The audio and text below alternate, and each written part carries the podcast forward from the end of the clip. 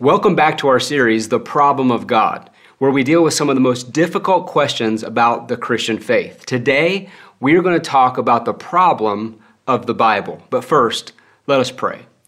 Heavenly Father, I pray today that you would open up our hearts to receive what you have said in your word and what you have instructed us to do in response to what we hear.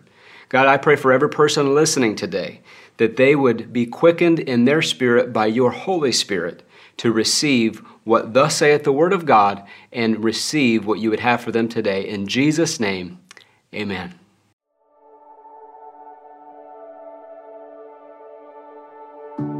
Written down centuries ago, the greatest story ever told.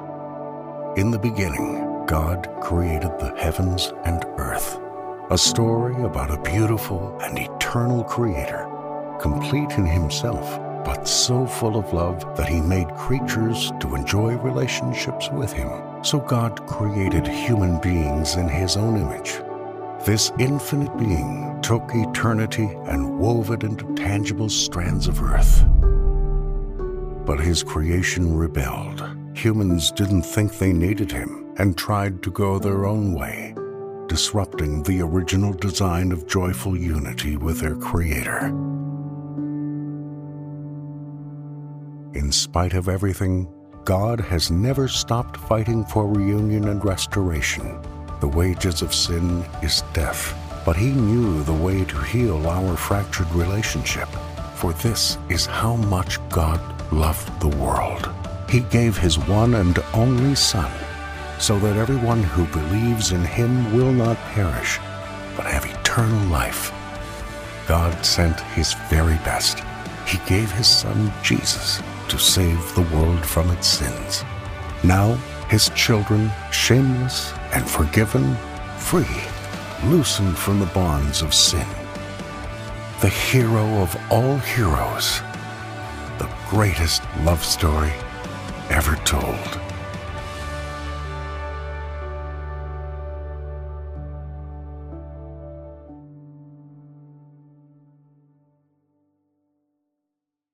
The problem of the Bible.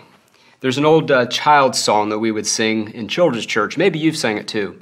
The B I B L E. Yes, that's the book for me. I stand alone on the Word of God, the B I B L E. You know, there's also an old adage that says, if the Bible says it, that settles it, I believe it. Well, what happens if that doesn't settle it? What happens when there are times that you consider a prohibition or a commandment or a restraint from the Word of God, and you come up against that with some resistance and realize that just because it's written in here does not always settle it? In fact, sometimes you and I, as Christ followers, we have to wrestle with the hard truths of the Bible. We have to get into a place of sacrifice and surrender where we deny ourselves and take up our cross and follow Jesus. So, how does that apply to someone who doesn't even have faith? Someone who is really just starting to investigate and wonder is this thing called Christianity true? Is God real? And does the Bible even have any kind of authority or reliability for my life? Well, that's what we want to talk about today. And here's what I want to encourage you to do is I want you to let some of your doubts just come to full bear because all of us have doubts, we have questions, we have wonderings, things that we're just not sure about. And God's Word and God's uh, people have a way that can reveal truth to us by His Spirit. You know, even the disciples of Jesus wrestled with faith. They wrestled with the scriptures, even, and with the things that Jesus was teaching at the time. We find in Luke chapter 24 and 25 that Jesus has this very uh, specific encounter with his disciples where he says to them, O foolish ones, and slow of heart to believe in all that the prophets have spoken. So, what he's talking about when he said all the prophets have spoken was he's talking about this section right back here of the Bible. He's talking about the Old Testament. And he said to his disciples that you've had a trouble, you've had a time, a hard time maybe believing some of these things. And then Jesus offers them some evidence. And that's what we've been doing in this series is we've been offering some evidence, some facts-based evidence to why we believe what we believe. In verse 26, he picks it up and he says, Ought not the Christ to have suffered these things and entered into his glory? And beginning at Moses and all the prophets, he expounded to them all the scriptures, the things concerning him. Here's what Jesus was doing was he went back to the scriptures when they referred to the scriptures, they were talking about the Old Testament, the Old Covenant. And it says that from that point all the way through Moses and the law, Jesus expounded to them the word and what it taught of him. And so today I want to talk about the Bible and I want to talk about the word of God. Jesus. For you see in John 1, in verse 1, it says, In the beginning was the Word, and the Word was with God, and the Word was God. He was in the beginning with God. All things were made through him, and without him nothing was made that was made. But verse 14 of John, here it says, And the Word, that's Jesus, became flesh, dwelt among us, and we beheld his glory, the glory as of the only begotten of the Father, full of grace and truth. So when I say the Word of God, what I'm exactly referring to may be cloudy for some, it may be a little bit foggy. I'm referring, yes, to the Bible, of course, but I'm also referring to Jesus, to the Rhema word, the, the representation of God in flesh word that we have to walk to and walk through this life with us by His Spirit. Allow me for just a moment to challenge you with a picture that may come to your mind when you think of the Bible. I find this in Ephesians uh, chapter 6. You can go ahead and turn there with me, but in Ephesians chapter 6, there is this great picture that we have taught uh, for many years in the church of the armor of God. Maybe you've even perhaps seen a soldier uh, maybe dressed in this full armor, the armor of God. And we get this, this wonderful uh, illustration here from the Apostle Paul's writing in Ephesians where he says this Finally, my brethren. He gets all the way to the end of his book and, and some of the, the most profound teaching to the Christian faith. He says, Finally, my brethren, be strong in the Lord and the power of his might. Put on the whole armor of God, that you may be able to stand against the wiles of the devil. For we do not wrestle against flesh and blood, but against principalities, against powers, against rulers of darkness of this age, against spiritual hosts of wickedness in the heavenlies. You ever wonder sometimes why it just seems like you, you, you, can go from a good day to a bad day overnight? Just all kinds of things begin to bombard you. They say when it rains, it pours. And so that's because we are in this world having a spiritual battle. We can't always see what it is that is fighting against us. Right now, in our, our world today, we're fighting against an invisible enemy, a virus that we can't see, but we feel the very real effects of it all around us. Well, spiritual warfare is much like that. And so we get this picture of an armor. It says, in verse 13, therefore take up the whole armor of God that you may be able to withstand in the evil day, and having done all, to stand. And now he talks in verse 14 and, and uh, following about this armor. Let's look at this. I want you to challenge a word picture or a picture that you get in your mind. Stand therefore, having girded your waist with truth, having put on the breastplate of righteousness, and having shod your feet with the preparation of the gospel of peace. Above all, taking the shield of faith with which you are able to quench all the fiery darts of the wicked one, and take the helmet of salvation and the sword of the Spirit, which is the Word of God. When you think of the sword of the Spirit, what picture comes into your mind?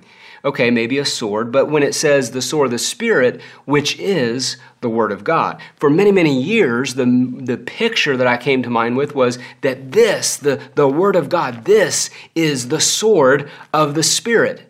But I want to challenge you to think about this. Is this really what Paul was talking about as the sword of the Spirit? Well, let's think about it. Righteousness, the breastplate of righteousness. Can you see righteousness? Is it something that you can picture? In your mind, or is it something you can tangibly touch? No, it's not tangible. How about your, your feet shod with the preparation of the gospel of peace? Is peace tangible? Well, you can really feel it, but you can't really touch peace. How about faith? The shield of faith, is that something that is tangible or is it more a spiritual reality? Is it something that is not able to be touched or handled? How about the helmet of salvation? Now, I can see the effects of someone's salvation, but I really can't see or t- tangibly touch salvation. All of these things up to this point are invisible. So, why then would the sword of the Spirit, being the Word of God, be tangible? I believe that in this context, it is the Word of God is an invisible, intangible reality that we live by. Here's what I want to say the sword of the Spirit is not the Bible in your lap, but it is the Word in your mouth.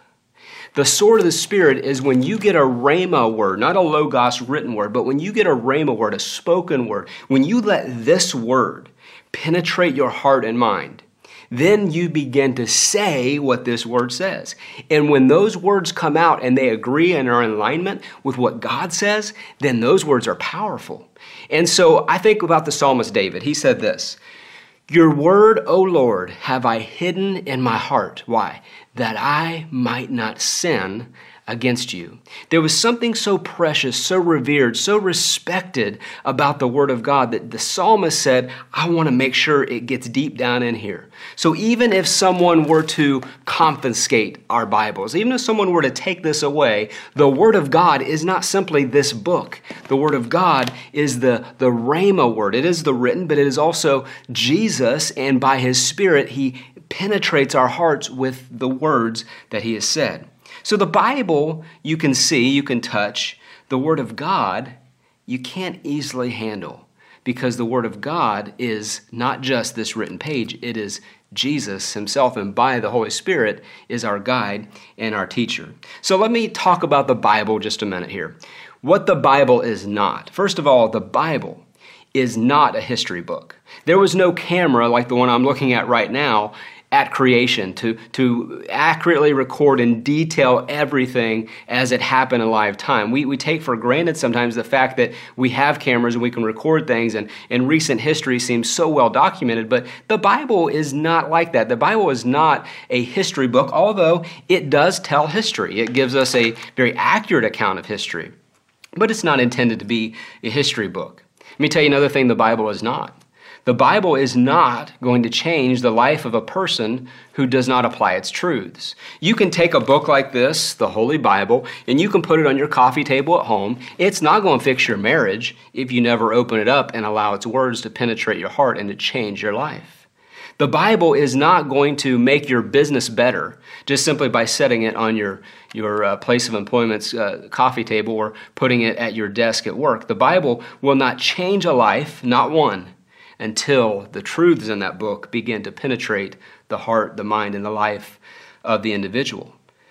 The Bible is not the only Word of God because I just explained to you there is a written word and logos, there is a, a spoken word or a, a tangible, uh, a living word through the Rhema.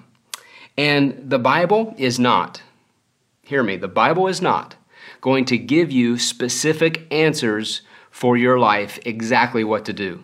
The Bible will not tell you where to live. The Bible will not tell you where to go to school. The Bible will not tell you where uh, to, uh, to, to uh, have your business. The Bible will not tell you who to marry. The Bible doesn't give you specifics in that way. But if you will get into this word and let this word get into you, then you will have all the wisdom and knowledge and understanding necessary to navigate all those choices in life. And the Word of God, the Spirit of God, will guide you and direct you into the right path through prayer and supplication to God. Now let's talk about what the Bible is. The Bible is inspired. The word inspiration means God breathed. And we find that in 2 Timothy 3:16. It says this, all scripture is given by inspiration of God. The word inspired means God breathed and is profitable for doctrine, for reproof, for correction, for instruction in righteousness, that the man of God may be complete, thoroughly equipped for every good work. The Bible is inspired. It is God breathed. This is the book that God wanted us to have this is the source of all truth. So the Bible is true and the source of all truth, regardless of any kind of medical breakthroughs or scientific findings or archaeological digs and studies that they find. All that we see is that they are verifying what the Bible has already told us. And so the Bible is the source of all truth. Lastly, the Bible is living and powerful. Hebrews 4 and 12 says it like this For the word of God is living and powerful and sharper than any two edged sword, piercing even to the division of soul and spirit and of joints and marrow, and is a discerner of the thoughts and intents of the heart. The word of God is alive. And when you begin to read the Word of God and study the Word of God and experience a relationship with Jesus, the Word of God, then you know that living hope. You know that there is something more than just black letters and red letters on a white page, that this book is alive and it brings life to you. And lastly, here's what the Bible is the Bible is the best selling book recorded last year and the year before that and the year before that. The Bible is the best selling book ever in history and continues to be every single year.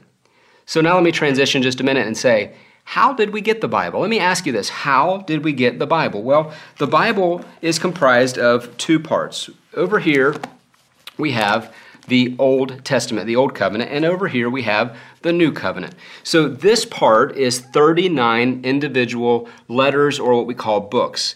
It's made up of the law and the prophets and some poetry through the Psalms. This other part over here is 27 letters or books, and that's called the New Testament. Let me uh, maybe bring it into modern vernacular just a minute. The Old Testament would be for the, the Christian kind of like the Magna Carta document is for the American citizen. So the Magna Carta is not an American document. It was about 800 years ago adopted in Great Britain that would kind of outline the structure of government for their nation. Now, the Magna Carta um, even though it's a, a great work and it, and it had a, a, wonderful start, it really is for two things. It would be like for inspiration, we would want to be inspired by it, and maybe for motivation. And so the Old Testament for you and I can inspire us as we look back and see the stories of struggle, how that Time and again, people went through turmoil and struggle and hard times, and yet God would come and He would break through and He would rescue His people and He would show them His strong arm of deliverance and His salvation. And then also, we find in the Old Testament that there is a motivation, that we have a motivation to see that God has this story, this plan, marching through all of history to bring about the redemption of His people, His, his chosen people from the Old Testament. It goes all the way through until finally we see the culmination in Jesus Himself in the New Testament how everything was fulfilled and completed in him. And Jesus said this I didn't come to do away with the prophets, I didn't come to do away with the old. I came to fulfill it and I came to complete it. And so the New Testament is from Matthew to Revelation, 27 books. It comprises of the Gospels and the letters. It's written in Greek and Aramaic, where the Old Testament's in Hebrew, but this is in Greek and Aramaic. And so, for a a uh, 21st century mindset, this would be like comparison, maybe not the best comparison, but like the Constitution of the United States. So we borrowed from the Magna Carta in our U.S. Constitution. We, we took uh, some principles from it, but we came up with what we felt to be a better document. The book of Hebrews says that when Jesus arrived on the scene, he established a better covenant, that he was better than the angels, he was better than the Old Testament high priest, he was better in every way, and now we have a better covenant and we have better promises founded and built upon Jesus. So here's how we came to call all of these two volumes, these 66 individual books, one volume called the Bible. Let me just do a quick walk through history for you. At 30 AD, Jesus died on the cross, he was buried, and then Three days later, he rose from the grave. Well, just about two months after that, the church was born. So we have the very first early church born just a, couple months after that in, at Pentecost. So from about 30 AD all the way to about 66 AD, there was some persecution of Christians, but it wasn't really intensified as this new uh, religion, if you want to call it, was taking root in and around uh, the, the Roman Empire of that day. In 66 AD, uh, Vespasian, who was a Roman general, he came to put down a Jewish rebellion in the city of Jerusalem. He wasn't uh, truly successful with all this because it took him a little bit of time to do it, but four years later, in 70 AD, his son, Titus, came and destroyed the temple of Jerusalem. Every Jewish person there. They, they say that the, the, the bloodbath from that great war and from that 70 AD destruction was just unfathomable. It was something that was beyond comprehension, the kind of persecution that came upon God's people and any Christians in the area as well. Well, now that intensified the persecution from 70 AD all the way till Constantine became emperor of Rome in 312 AD. Now, this is a quick walk through history, but in 312 AD, uh, Constantine made Christianity the official religion of Rome. There was all kinds of persecution up to that time, and now all of a sudden Christianity was in the highlight reel. It was at the, the high point of its existence. And in thir- 388 AD, get this date, 388 AD, Ta Biblia was completed. This was the world's first Bible that was put all in one volume. It was both the Old Testament and the New Testament, and it was called Ta Biblia. And so this was the greatest breakthrough as far as uh, getting the Bible, the Word of God, to people, because at that time uh, they had only had maybe small letters, parchments, or something like that. And now they had one full volume. But you know what? The problem, there was only one of them. It was so large, it was so massive that you couldn't just take it into your home. You couldn't just, just walk it into a, a, a, synagogue or a church building. It was just one volume. And that lasted until about the time of the printing press when we started seeing uh, Bibles being made in mass numbers and people were getting the Word of God in their own language. So, 350 years after the death and resurrection of Jesus, did we get the Bible. Actually, it was put in the form that you and I know it 350 years later. Now, this is amazing to me. Think about that for the first 350 years of Christianity, the church grew, the church prospered, people were coming to the Lord, people being saved for 350 years, and they didn't even have a Bible at that time. Now, you think about things that we take for granted. I, I, think that we take for granted the Bible access that we have today. We can easily put our hands up on a Bible. We can pull out our phone or our, our tablet or electronic device, and we have the Bible readily accessible. But for 350 years, the first uh, three centuries of Christianity, they didn't even have it. And we take for granted this Bible. I know that I've talked to many people recently, and they, we've taken for granted the, the sense that we can assemble together on Sundays and we can have a, a worship service together corporately. And now we're, wait, we're looking and we're wanting to get back, and we're waiting to get back at that because we've taken it for granted. But the church grew nonetheless, even without all the scriptures. How is that? Because the Word of God is not just simply these words on a page. The Word of God is in our hearts. The Word of God is Jesus and the Spirit of God livening us all the time. Andy Stanley says it like this Christianity does not exist because of the Bible any more than you exist because your birth certificate. Your birth certificate documents something that happened. The Old Testament and New Testament, the Bible documents something that happened. What's it document? It documents the gospel, the good news, which is that God from time past, eternity past, has been working on a plan to redeem his people. It was found in the culmination through Jesus, his death on the cross, and his resurrection from the dead. This gospel says that you and I don't have to go to a cross to die for our sins because Jesus did that for us and in our place. He did that for you and he did that for me. This is the gospel message. So, if this book arrived on the world scene 350 years after the founding of the church, there's a very logical question. Can we rely on its accuracy? Uh, while it was compiled uh, 350 years later, it was written very shortly after the death of Jesus, which brings me to the historical reliability of the Bible. When looking at any book of antiquity, or in the case of ancient manuscripts like we have in the Bible, many of them written on parchment paper, which was like an animal skin. The greater number of manuscripts that you have available, the better that you can compare to detect if there's variations, if there's differences, if there's errors in it. And so the more manuscripts you have, the better off you are. So is this book historically reliable? Well, before I tell you about the reliability of the ancient Bible documents, Let's take a look for a minute at some other well known ancient documents of the secular world. These documents are fully accepted as reliable from world scholars and from the secular world.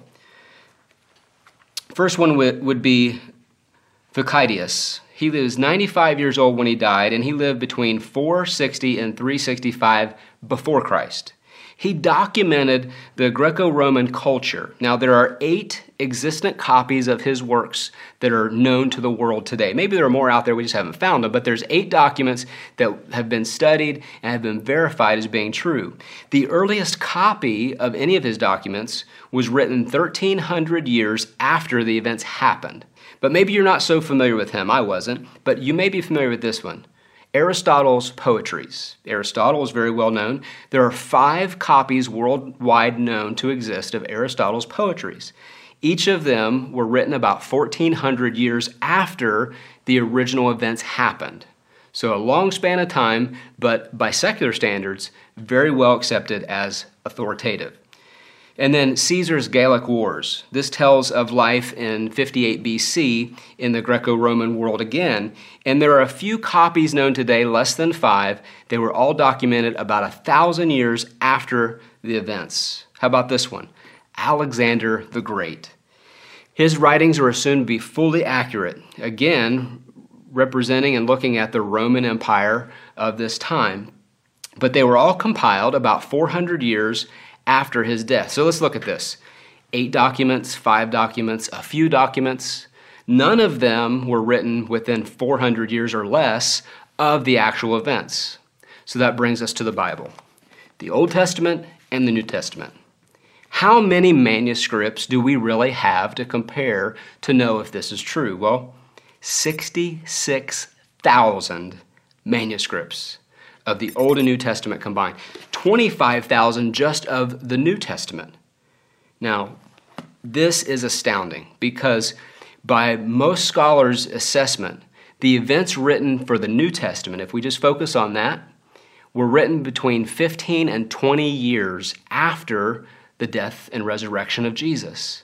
That means the original disciples, the eyewitnesses to his miracles, they were all still there. They were all still present. These letters were being circulated just 20 years after the death and resurrection of Jesus. So, can we really trust the reliability of something that has been copied thousands of times? Okay, we have 66,000 manuscripts, but can we really trust the reliability of that? What about errors? What about contradictions? Well, I'm glad you asked.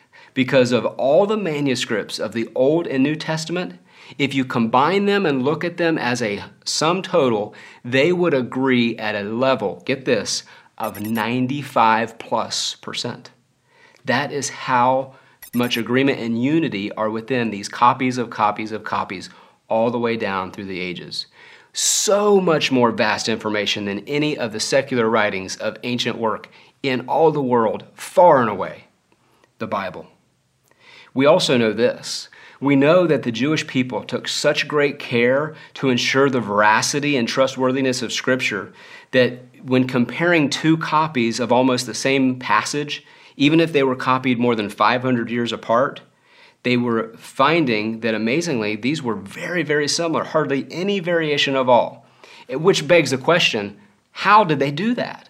How do you get to something being so consistent with hundreds of years difference? Well, there is in the Bible a, a job that we pass over a lot. It's called a scribe. A scribe was a writer of the Word of God. It was a very high, revered position in the church because a scribe's job would be to painstakingly make copies of original manuscripts. And never was the scribe's work done alone. They always worked in pairs of three. You see, there was one person that was scribing, and there were two scribes, fellow colleagues, over the shoulder of the one scribe. And if ever there was a, a small mistake, a grammatical error, or even a, a small punctuation that was changed, all three scribes would have to initial that change. And if they could not agree upon initialing that change, the entire manuscript was scrapped and thrown away. Now, can you imagine the pressure of someone standing over your shoulder watching you as day and night you're writing and you've had this long parchment and you make a mistake? I mean, you don't want to mess up. Uh, talk about pressure. Recently, our son Carson got his uh, uh, his learning permit. He just turned 16, but uh, he's had both of his parents many times in the car watching him while he's driving. Now, the pressure mounts when you have a front seat driver and a back seat driver. And so you can imagine the pressure that is on when, when you're operating this automobile and someone's telling you to do this and another person's telling you to do that, and you're at the wheel. This is the kind of pressure and more that these scribes felt as they're transcribing the Word of God. So they took very careful attention to make sure that it was done right. And I can tell you, just as a person who, uh, in, in normal times, I speak probably two to three times on a Sunday morning.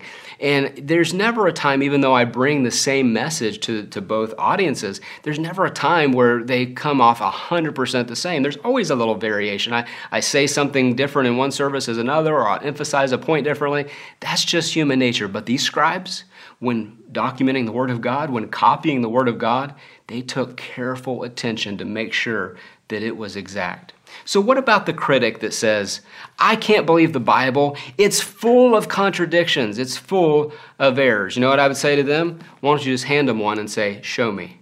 Point out one of those contradictions. But, okay, maybe that's a little too far. It is a fair question.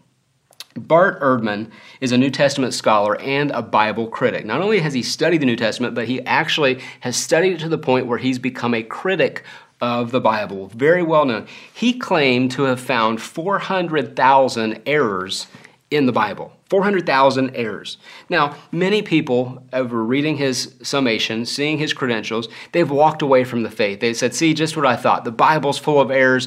Don't need to follow it. Don't need to uh, look at this again as application for my life. However, Bart's findings did not reference large portions of Scripture that were at odds with each other. Rather, the variances that he found to be contradictions that he noted was maybe one spelling or grammatical error here or there, but over multiple volumes. The same error multiple times. Well, by that standard, if Bart wants to apply that rule, his very first book that he wrote had 16 typos in it he had 100,000 copies of that book sold. By, by his standard, there's 1.6 million typo and errors in his very first book. Now, is that a fair assessment? I just told you that all of these manuscripts agree about 95 plus percent of the time. So, yes, the Bible is historically accurate. My last point is the cultural problems this last area I just want to briefly address because the cultural differences of our world today and the ancient culture of the Bible when it was written are so vast.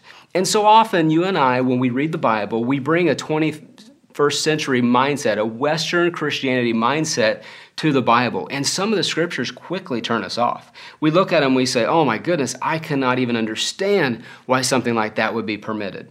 Things like polygamy or slavery or women being treated as property. Why would the Bible even put something like that in there? Well, let me share this with you. There's a difference between describing something and endorsing something. To describe it just tells about what it's like. I'll give you an example. Uh, I worked in the retail automobile business for 11 years before getting into ministry. Now, I could describe to you many of the practices, some of the best uh, trade secrets of that industry, some of the things that I know that were happening while I was working in that industry. Now, I didn't endorse all of those practices, and we didn't practice many of those things in our local dealership, but I can tell you that the language or the behavior or some of the practices could be described of the entire industry, and not just with the automobile industry, it could be with any industry, the banking industry, even many times the nonprofit industries. So, to describe something is simply to talk about what it's what it's like. And i think that's that's a key example to understand that the bible isn't endorsing everything that it describes. It just tells you what the world was like then. In fact many times judgment came as a result of the activities of people from the bible standards and we see that. Let me just talk about polygamy. God never not one time endorsed polygamy. He apparently permitted it for a season and for a time. But what we find is every time that that was shown, there was great turmoil, pain, and inner fighting, personal heartache, and family upheaval every time we saw polygamy take place. Slavery. many people read the Word of God and they think, I can't understand how Old and New Testament alike, there's so much talk about slavery. It never does there seem to be some outright uh, repudiation of it from the Scriptures. Well, God's people were slaves in the Old Testament. And so the whole narrative of that, that uh, first section we talked about of the scripture was about one from deliverance of slavery into freedom. It foreshadowed what you and I would experience as Christ followers when we receive freedom in Jesus Christ. But then the New Testament also talks about slavery. Yet, if you do some historical study, you'll find that in the Roman Empire, about 85 to 90% of the people were considered slaves as employment. Not the kind of pre Civil War American slavery that we think of where people were property, but the kind of slavery the New Testament talks about were people who were, were employed as slaves. This was actually a way of employment. Things like housekeepers and teachers and accountants, librarians, even farmers were considered to be slaves. And so it, it, colors it just a little bit different when you read it through a historical context and lens. And how about the, the treatment of women in the scriptures and really in ancient culture, women treated as property? Well, I'm going to tell you the New Testament is of its all of its peers, it is the most dignifying and liberating literature in all the ancient world you're going to find in regards to women. Jesus' ministry, did you know this? Jesus' ministry was partially funded by women. It was two women who first made it to the tomb to discover the risen Lord. It was uh, deacons that were able to serve in the early church, women deacons. In fact, one Phoebe was a deacon of the church of Cenchreae, and she was the one that was given the task to talk and to proclaim, preach, if you will, the book of Romans that Paul had written and sent as a messenger. She, he sent Phoebe as the messenger to go and to read or proclaim, or we could say preach, that book to the Romans at, their, at its very first arrival. And so the New Testament is very dignifying of women, very liberate, liberating of, of women. So remember, if you have a problem with the things that you read in the Bible, the Bible was not written to you, the Bible was written for you. And it's profitable for doctrine, correction, reproof, and instruction. If you were to look at the Bible today, and you were to uh, come away with some questions. One of those questions might be What is the essence of God's Word?